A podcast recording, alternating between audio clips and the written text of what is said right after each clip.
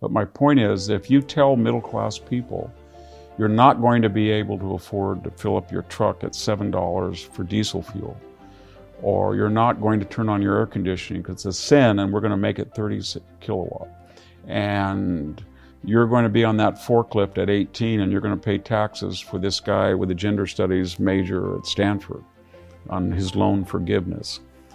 Uh, you're playing with fire.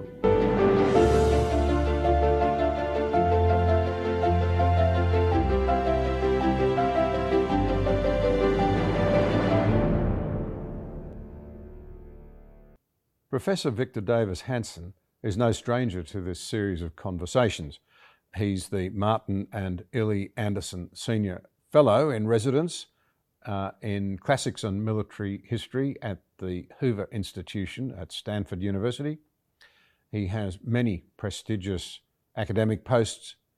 Uh, he's a historian of both ancient and modern history. He has a particular ability and background in the history of warfare.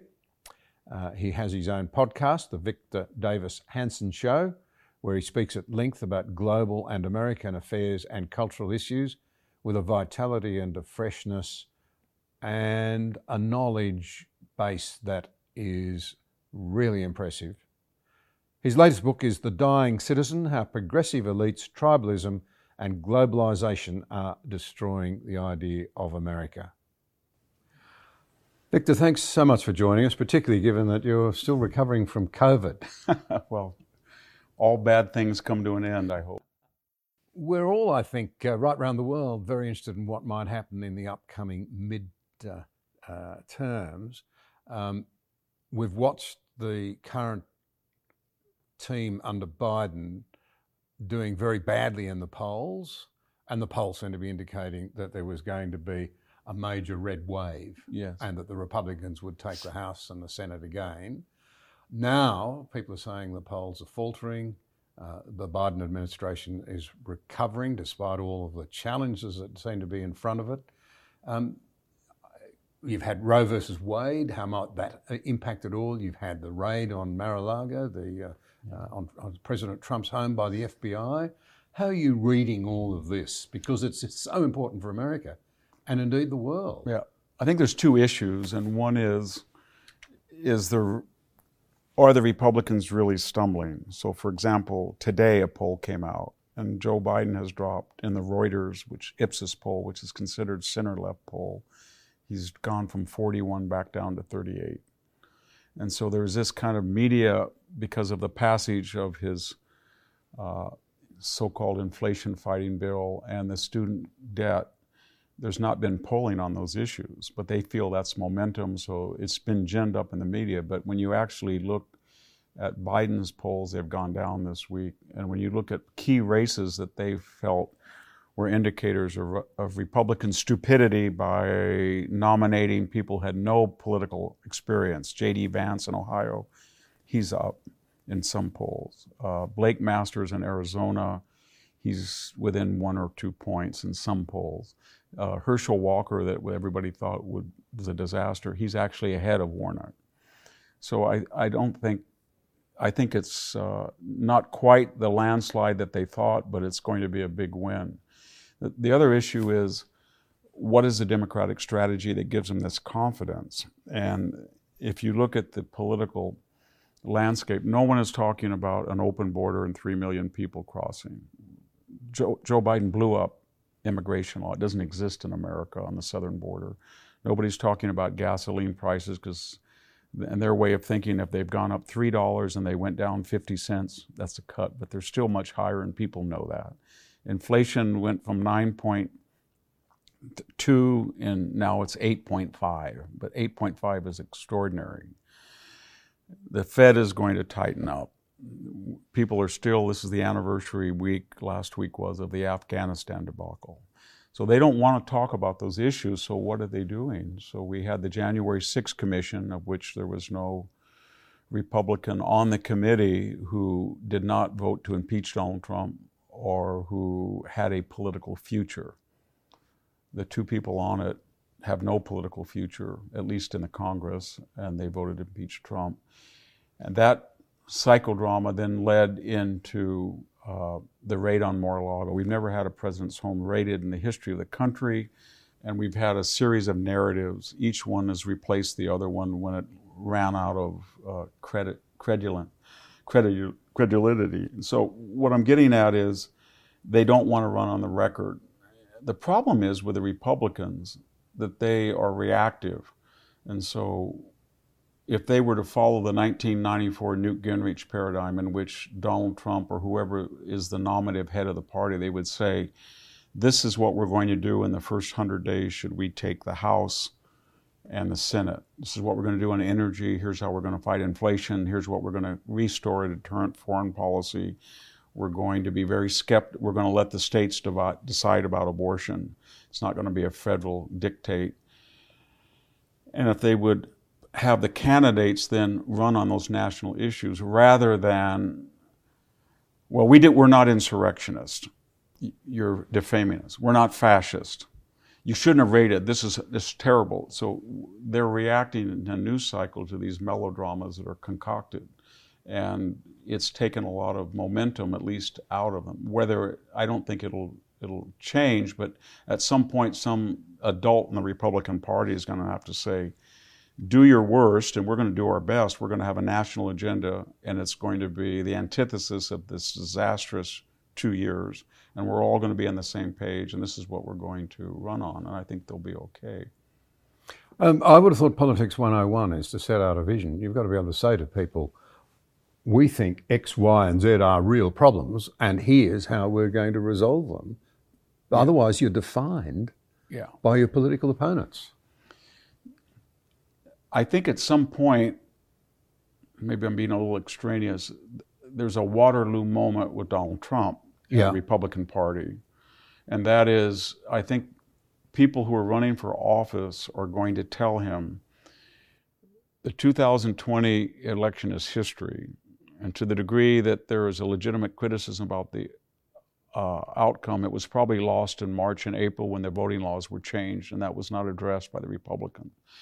And right now, we need to look at the future. And each moment that you go back there, you play into the fake narrative of an insurrection and fascism, and that's what they want you to do.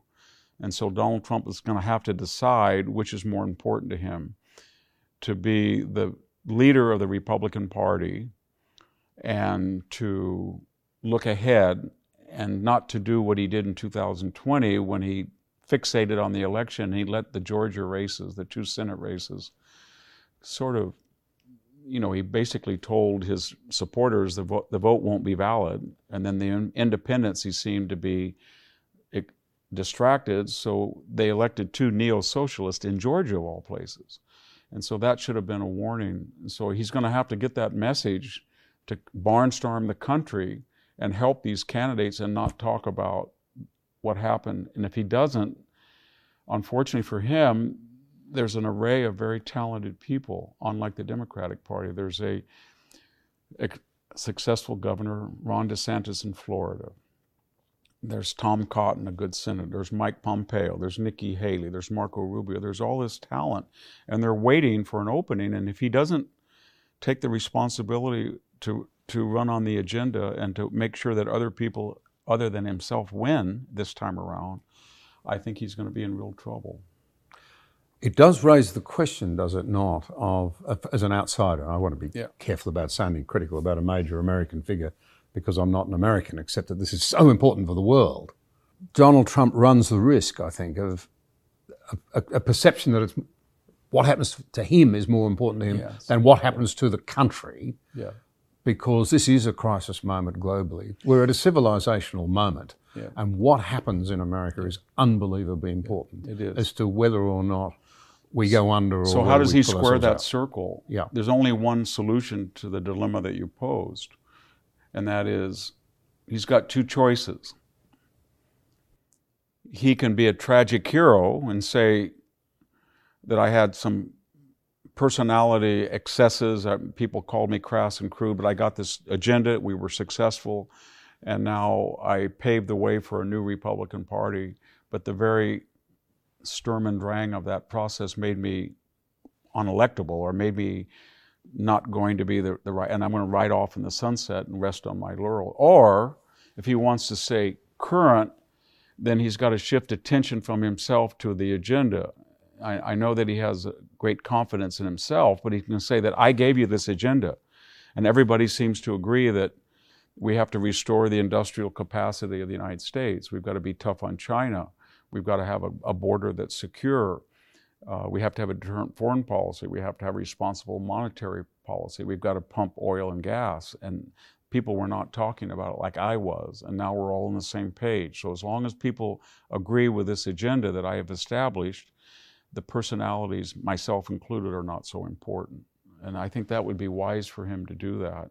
He'd, ironically, he would get more credit if he were to do that. But if he takes the third alternative, and that's what you hinted at, and he keeps dwelling on the injustices that were done to him, he's kind of like a Sophoclean Ajax, where the entire play is about all the wrongs that people did to Ajax, all of which were legitimate criticism. Everything he says has legitimate grounds, but it doesn't matter now. The matter is the future of the United States and the world. Yeah. And so it really is yes, that big, isn't it, yes. Victor? The problem is the he's putting himself into a paradox where mm. the effort to get justice, even if he were to achieve it, would be such a distraction and such controversy that his agenda would be overshadowed. And there's people all over the United States that need that agenda. And uh, it, it would be fascinating to see that agenda uh, voiced by a lot of legitimate candidates that he would run against and debate against because it would put, the, say, for example, the left and the never Trumpers in a very strange position because they wouldn't fixate on Donald Trump alone. Yeah. And what would the never Trumpers say? They'd say, We've been conservatives all our life, but the fingerprints of Donald Trump on the agenda made it unpalatable. But now he's not there. This candidate has these positions that we've sort of supported all our life, and I would like to see what they're saying. I, my suspicion is they've gone left and that would put them in a dilemma because they wouldn't want to say, Tom Cotton, Ron DeSantis, Mike Pompeo, pre Trump, these are the people that I would want. I don't think they would want them now.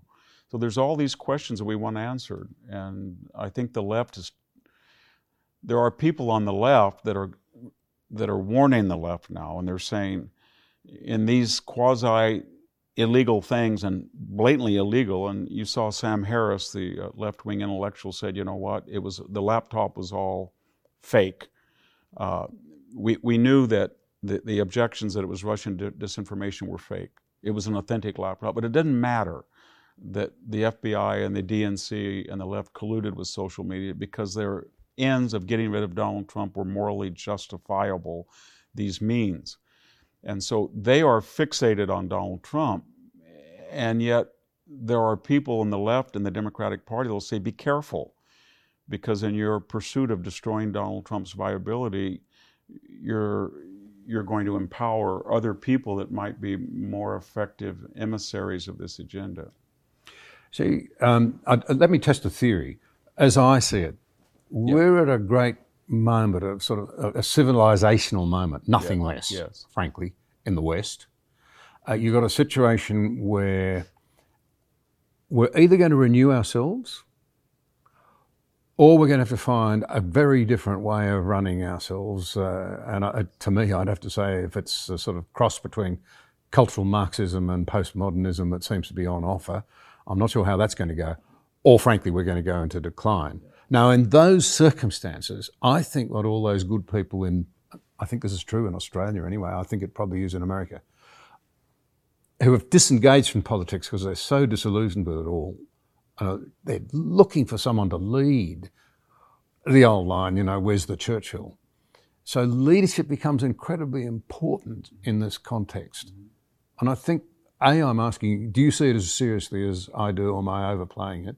And B, I think I'm saying, it looks to me as an outsider as though the current president couldn't run again if you look beyond the midterms, and the people behind him are not really very appealing to the American people.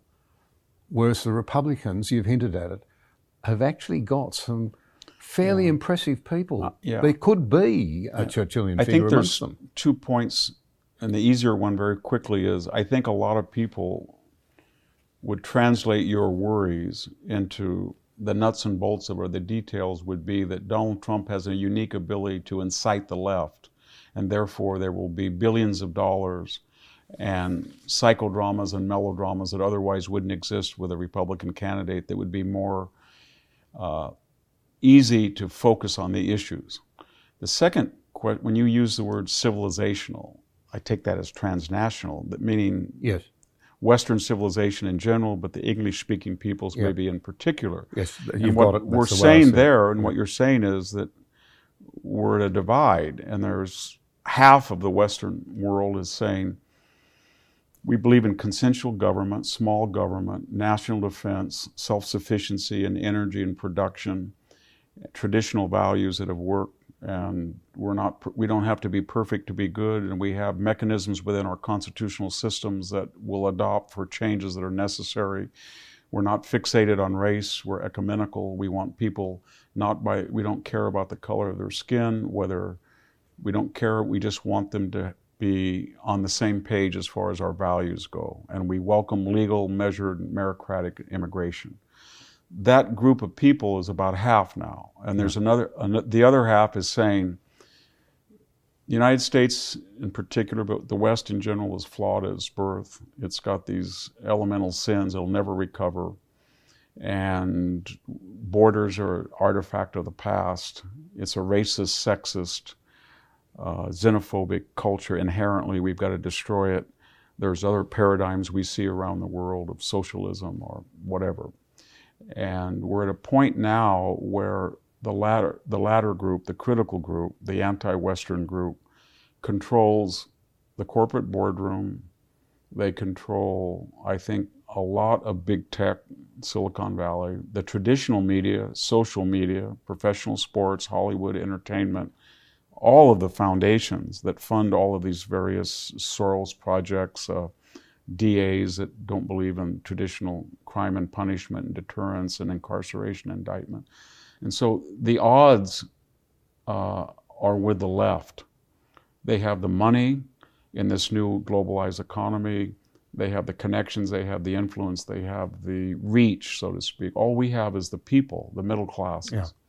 And so if you put it that way, then personalities are not so important. The traditionalists are saying, we appreciate what Donald Trump did.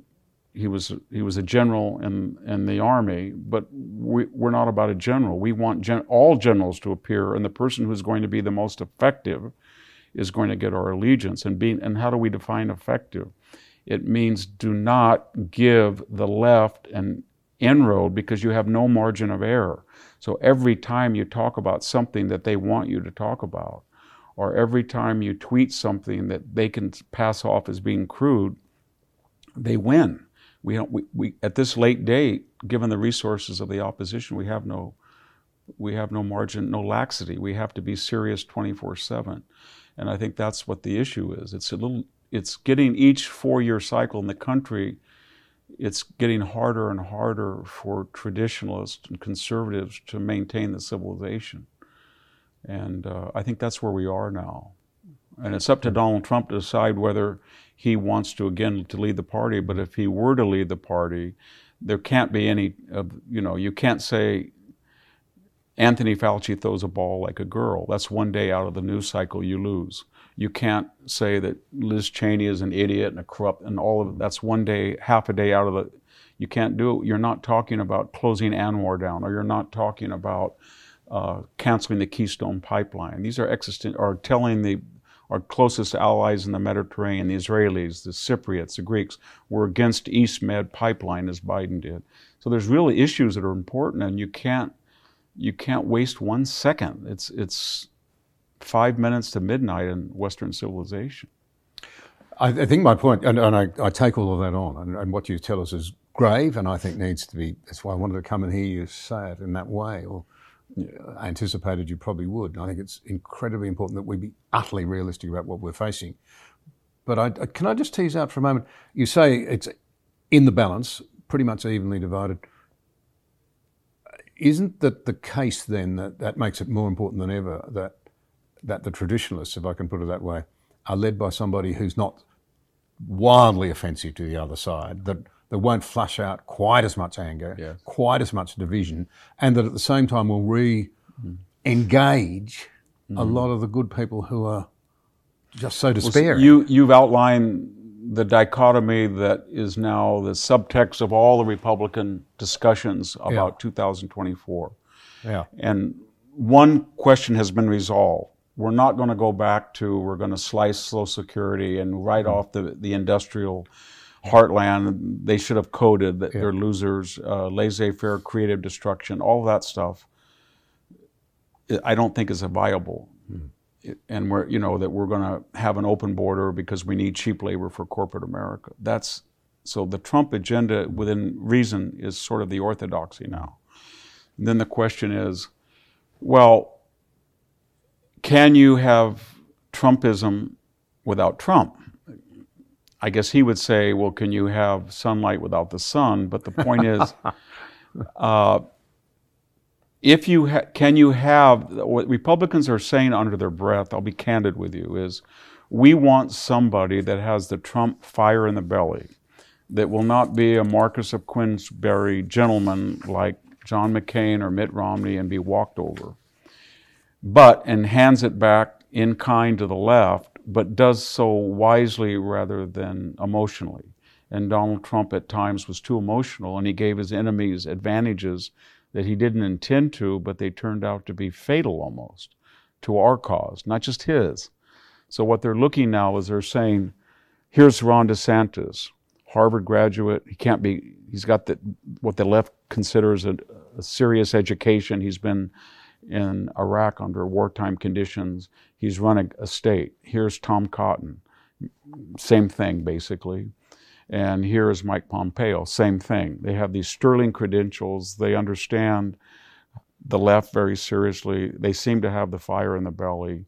And we're going to see, and if they can emerge and avoid and show the same passion, how would that be defined? I suppose it would be nobody's asking them to get 50,000 people to rally, but could they get 10 or 20 or have that natural appeal? If they can do that, then they're going to win. And I, I think, but if they don't do that, then people are going to say, I'll be candid again with you, and I'm talking about midstream Republicans. They're saying, well, Trump's an SOB, but he's our SOB, and it's all we got. But if, if he's not all we got, and somebody has the same passion and charm and charisma and combativeness, and yet it uses it much more wisely and adroitly for purposes other than themselves, I think they're going to resonate. And I think that's what the left is terrified. If you notice, they're going after Ron DeSantis almost as if he's Donald Trump. Yeah. They're trying to destroy him.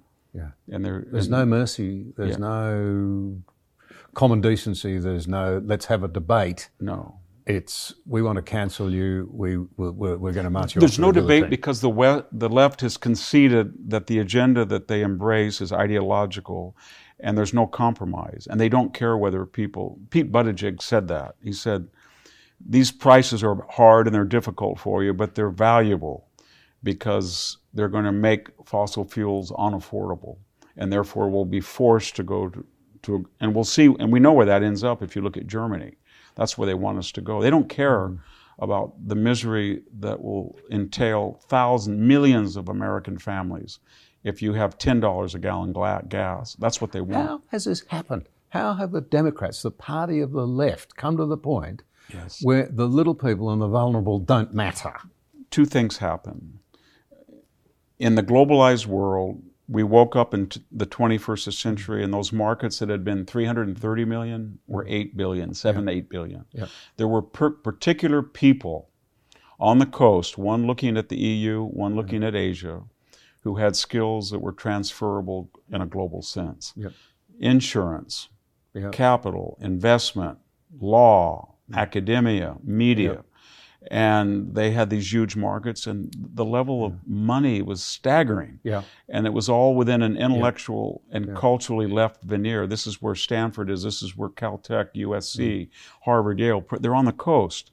And we created this elite left wing culture, and they turned on their own base. They said, you know what? The deplorables, the clingers, the irredeemables, the chumps, I'm just using their language, they didn't code. They missed out on it, and we don't need these people anymore. And then the second attitude, they substituted race for class. So they said to themselves, if you are not white, and this was Barack Obama's contribution, it's no longer a 90 10, 88 12 dichotomy, black white, the historical problem of slavery and the discrimination, the racism. And now it's everybody who's not white. It's 30%. It's the wealthy Punjabi immigrant that just arrived. Mm. It's the multimillionaire um, person from Hong Kong who came. It is the Spanish aristocrat who's a professor of literature. They all have grievances. And we're going to say that no matter how wealthy they are, no matter how accomplished, they're victims. And that's the new dichotomy. It's not poor, rich. And we're going to project uh, a racism onto yeah. the the middle white classes that are failing. And it was really a contempt for them. They almost said they lack our culture and values and uh, they lack the romance of the, of, the, of the poor. But they're basically now the left is the party of the very wealthy, the bicoastal elite, and the very poor that are subsidized. If you actually look at subsidies, what the, brought, the left has brought in, if you're a middle class person, your income has been stagnant for 12 or 14 years. Yeah. Why entitlements have, have grown. So the, the actual income of a family working with two or three children is not much different than somebody who's subsidized mm. in among the poor. And that, that's what the Democrats accomplished. They have an instinctual dislike, the new Democrats, dislike, I would even say, a venom toward the middle class. Yeah. The yeah. white working class. They cannot stand it. And they will turn on the Hispanic white uh, working class if they feel they're no longer, they don't have fealty to them at 30, 70% to 30 if it should be. I don't think it will happen, but people are saying it could be 50 50 in the next election in terms of the mm-hmm. Latino mm-hmm. vote. I think you'll see the borders close very quickly. Can I put a proposition to you? Yeah. One way of looking at this is uh, a lot of these uh, new elites uh, uh, despise traditional Christian faith, but in a way, it's strangely religious. You could look at the transition. There was a time when there was a sort of a, a Christian sort of predominance that said, you know, um, human beings are a high point in the creation and they matter and they ought to go forth and make the work, world work for them. Perhaps sometimes they abused it, other times they stewarded it well. Then there was pantheism, we're just part of nature.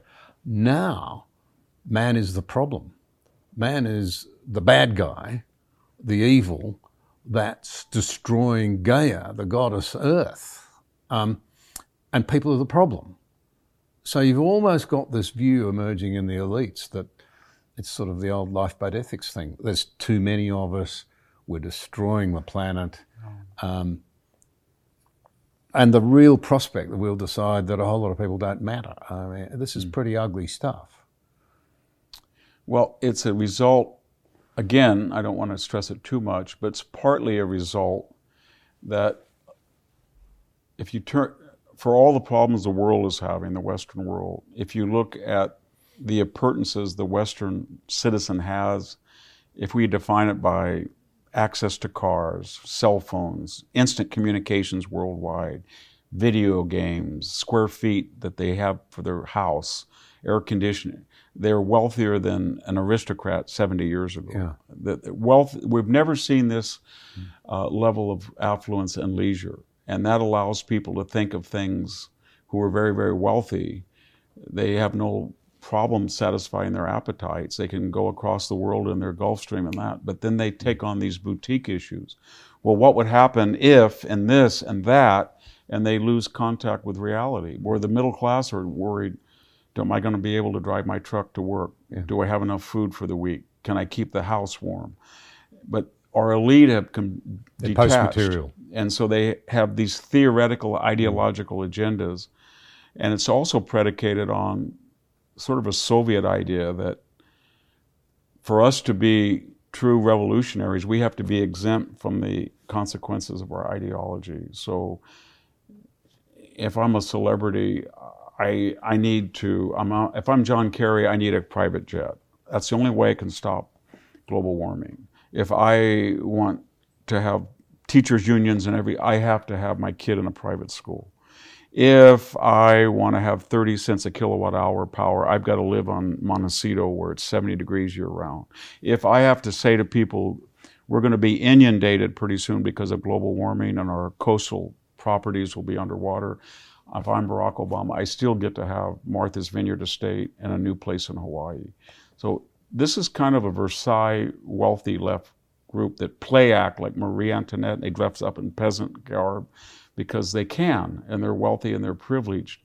And so that that explains a lot of what's happened. And the, the other the other idea is that I don't want to be too, but we're creating the the, the Davos class, the Great Reset group. They're basically agnostics and atheists, and they have lost any idea that the degree to which you act as a human in this lifetime affects your soul. And it's what Socrates said that songs are everywhere, but they come into reality when you have an instrument to play them. But if you if you break your lyre, lyre or you break your your horn, it doesn't mean the song disappears. We have a soul. It it's manifest only because we have a body for a short time. But if you don't believe that, and they don't, they're secular humanists, then every single issue right now is all that matters. It's not whether you lie, it's not whether you're a good person in terms of traditional, say, just take one example, Christian morality. It's whether you were right on the issue of global warming, you were right on the issue of critical race theory, you were right on this radical. And what is the agenda? It's a radical equality of a result. If you sum up the woke movement today, in every aspect environmental, mm-hmm. social, cultural, economic it is that any inequality anywhere in the Western world can be attributed yep. to some sort of exploitation. Doesn't matter about a person's individual circumstances, whether they're aggressively a workaholic or inert or lazy, or whether they have good genes or bad genes, or whether they have a big inheritance or whether they have a bad back. All the millions of things that we can't we can't control in the tragic view. So we say to ourselves, we want equality of opportunity. Everybody gets a, a, an equal shot, and we'll try to help people that have uh, disadvantages. But no, it's that person is not like that person. I'm anointed to adjudicate on the back end. I'm going to have an equality of result, and I need power to do a lot of tough stuff. Mm. This is the motto of everybody from, you know, from Pol Pot to Stalin to Mao. Power. It's about power. And that's what they want to do. They want the power so they can determine everybody's life. You are using too much. You've got your air conditioner on too much. A poor person yeah. in Fresno doesn't have that. He doesn't have that. Mm-hmm. So I'm going to take that away from you. Yeah. But I'll keep mine going. Yes, and, I'm and I'll go out and buy yes. some carbon credits somewhere. Yes. yes. With some shonky scheme. They always think of that, don't they? Yeah. I can have a.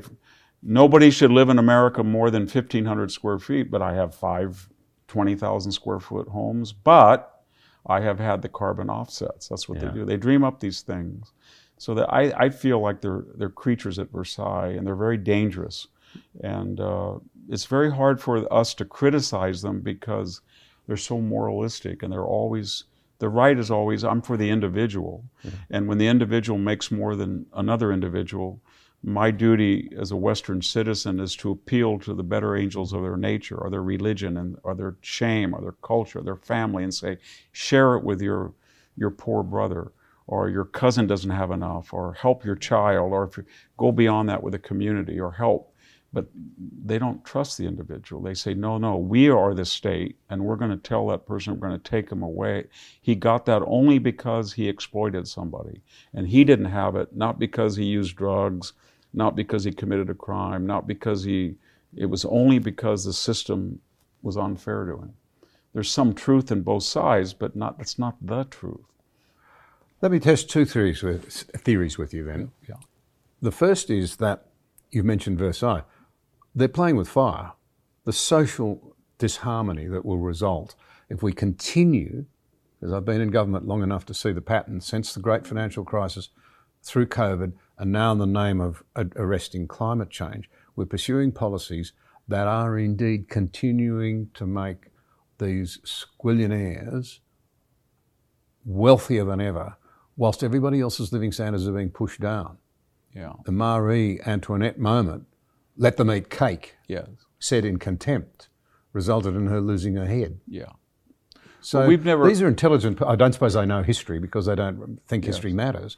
You but history would tell them they're playing with fire in the end. they are. And so in the United States, we had 120 days of rioting in May to November of 2020, continuous.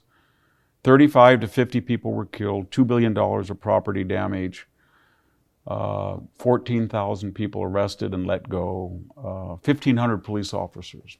And that was that was exempt from criticism. Kamala Harris, who was going to shortly be the vice president candidate, said the rioting should, the, the protests should, and she knew they were violent. They tried to storm the White House ground. Uh, Nicole Hannah Jones, the architect of 1619, said, ah, theft is not a crime. Property is not a crime if you take somebody's property. So we're, the left said that's okay. We had one day of a bunch of buffoonish people who rioted over the election. And so they went. and that's a threat to yeah, democracy. they, yeah, that was a threat to democracy. What they don't understand is, though. not, not that I want to, not that I want to downplay the stupidity. No, I think it was a terrible thing that happened. I want anybody who committed a felony to be properly punished. But my point is if you tell middle class people you're not going to be able to afford to fill up your truck at $7 for diesel fuel, or you're not going to turn on your air conditioning because it's a sin and we're going to make it 30 kilowatt, and you're going to be on that forklift at 18 and you're going to pay taxes for this guy with a gender studies major at Stanford on his loan forgiveness. Uh, you're playing with fire, with of going after them, and then you keep calling them semi-fascist. So if you stop and think a minute, the president of the United States, between 2009 and 16, Barack Obama said these people clung to their guns. He just ridiculed them. Joe Biden has called them chumps and dregs. Hillary Clinton said they were irredeemables and deplorables, and she made fun of them in West Virginia. You know, coal's going to be, we're going to wipe out your, your, your livelihood. And when you call them fascist, and uh, you have this, the FBI, members of the FBI say, how do we t- stop this president? Or, or Peter Strzok says, I went into Walmart and it smelled like Trump people. Or a CNN reporter says, I went to a rally and I had more teeth than everybody in this rally. And you combine that public, deri- or Kevin Clinesmith, an FBI lawyer who forged a document, and he writes in a tweet, Viva la, la resistance. If you, if you marry that with an agenda that makes it impossible for people to have upward mobility, and you you, hmm. you articulate your hatred toward them, and you call them, if you're the chairman of the Joint Chiefs, and you say that you're exploring their white rage, or you're the Secretary of Defense, and you say that you're going to go in the ranks and you're going to find out who are all these races, but you bring no data. The only data that I know that's race specific is the military always tells us who dies by race. And when you look at the statistics in Afghanistan, Iraq, white males die at double their numbers of the general population. And so when you go after them, you said, well, how long will, will they take it? They're playing with fire. Well, they already have. The, the recruitments in the U.S. Army are down 45 percent. Yes, this year. And the Reagan Library just did a poll and they asked people, do you have confidence in the U.S. military? It used to be 85%. It was less than 50%. And the U.S. Air Force Academy is not getting that. It, it has a uh, recruitment crisis about applicants. The applications have gone down, but especially the applications that qualify of, of kind of people they want. So we're starting to see people say no. We have a kind of a rejectionist half the country. It wasn't just that they're not going to Disneyland or they're not watching the Super Bowl or NBA. They're not joining the military. And they're not they don't want their children to Or the go- police, I'd imagine. Yeah, they're they're saying no. And that's that's half the country. And that was the left always operated on the premise that they were the critical intellectual elite and they would look at the system and they would poke holes in it, but was always the assumption that the system was there, that there was always some hmm. guy fracking oil, there was always some guy perched up on the 150th hmm. floor uh, washing hmm. windows, there was always a guy to fix their car, put in their granite counter, bring in their always someone to generate the money so the Yes. socialists could There was always somebody when you wanted a nation build in Iraq. There was always a guy in rural Pennsylvania mm. that's family had been four generations from World War II to Korea to Vietnam, and he was going to go over there and God knows where mm. and die for this agenda, and that's how they existed. But when they take power and they destroy the energy industry, and when they uh, destroy the military, and when they destroy the reputation of the FBI, there's no there there anymore. And so the people who kept the country running and allowed these people to be professors and lawyers and media critics, they're the, the frill. They're the, the hair and the nails. They're not the muscles and the organs of the, of the organism. And when you start attacking those people that make the country run, and it's not just white, I'm not saying white, it's everybody of the middle and working muscular classes. They warred on them. And, uh, and when they, you don't want them in rebellion because they'll shut, we saw that during the COVID shutdown. When they stop working or when they, uh, you know, half of them stopped working. They couldn't work. Their businesses were destroyed. And then the other half were the only people that kept the country running. The Amazon del- delivery, the guy who kept, uh, you know, he was still irrigating the uh, the grape vineyard. The guy who was still out there welding. So that's who kept the country going. And uh, you, we all can't sit in our, our, our house, uh, terrified of COVID, live by Zoom and have somebody knock on the door with our dinner and our Amazon delivery.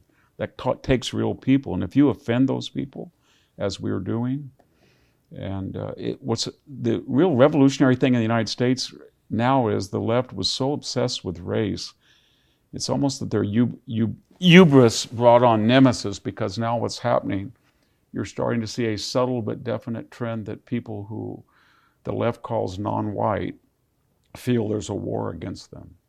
If you're a Mexican American painter or you have 10 people working in your el- electrician business, you don't want people going into your di- diocese and disrupting it over transgendered issues. You don't want partial birth abortion. You don't want critical race theory. You don't want somebody playing the knock up game where they walk up to somebody and hit them in the head on a street in New York and they're out the mm-hmm. same day. So they're offending those classes and they're creating a new a new political reality of class, I think, is starting to slowly reassert itself. And that if Republicans are wise, they'll be able to take advantage of that.